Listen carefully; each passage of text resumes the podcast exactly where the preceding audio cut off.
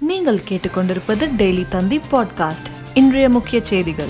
கன்னியாகுமரி நெல்லை தென்காசியில் அகத்தியர் யானைகள் காப்பகம். வனத்துறை கொள்கை விளக்க குறிப்பில் அறிவிப்பு நீட் தேர்வுக்கு எதிரான தீர்மானம் நடப்பு கூட்டத்தொடரிலேயே நிறைவேற்றப்படும். மத்திய அமைச்சரிடம் கூடுதல் தடுப்பூசி ஒதுக்க கோரிக்கை விடுத்த அமைச்சர் மா. சுப்பிரமணியன் உறுதி. திமுக மாநிலங்களவை உறுப்பினராக முகமது அப்துல்லா போட்டியின்றி தேர்வு. தேர்தல் அதிகாரி ஸ்ரீனிவாசன் அறிவிப்பு. வருமானத்திற்கு அதிகமாக எழுபத்தி மூன்று சதவிகிதம் சொத்து சேர்ப்பு. முன்னாள் அமைச்சர் ராஜேந்திர பாலாஜி மீது சென்னை உயர்நீதிமன்றத்தில் லஞ்ச ஒழிப்புத்துறை குற்றச்சாட்டு.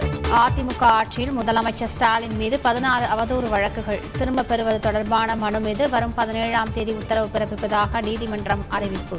மெரினா கடல் அலையில் சிக்கிய ஐந்து பள்ளி மாணவர்கள். கடலில் குதித்து நான்கு மீனவர்களை மீட்ட மீனவர். ஒரு மாணவரை தேடும் பணி தீவிரம். பாராலிம்பிக் போட்டியில் இந்தியாவுக்கு மேலும் ஒரு வெண்கலம். ஐம்பது மீட்டர் ஏர் ரைஃபிள் பிரிவில் இந்திய வீராங்கனை அவனி லெஹாரா அசத்தல். மேலும் செய்திகளுக்கு டெய்லி தந்தி டாட் காமை பாருங்கள்.